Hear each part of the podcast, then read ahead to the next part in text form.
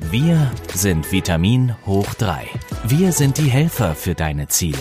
Wir geben deinem Körper alles, was er braucht, um in Aktion zu treten. Hallo, hier ist der Antonio von Sportphysio Offenburg für VH3. Ja, heute geht es um das Thema Schonhaltung. Welche Schonhaltung sollte man vermeiden?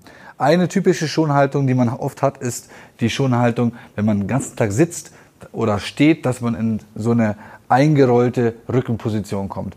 Was ist gefährlich an der ganzen Sache? Gefährlich ist, dass wenn meine Brustwirbelsäule hier so eingerollt sind, meine Schultern nach vorne eingerollt sind, dann muss mein Kopf, um weiter gerade nach vorne zu gucken, muss mein Kopf sich anpassen in so eine Schildkrötenposition.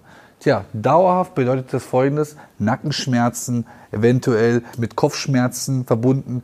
Ja, wie kann man sowas vermeiden? Vermeiden kann man das, indem man immer wieder sich auf, äh, bewusst wird und dass man hier in eine gerade Position geht, die Schulter bitte nach hinten runterzieht, ja, den Kinn zur Brust zieht, dass man sich gerade macht. Das war's für heute. Abschließend bis zum nächsten Mal. Das ist mehr als Nahrungsergänzung.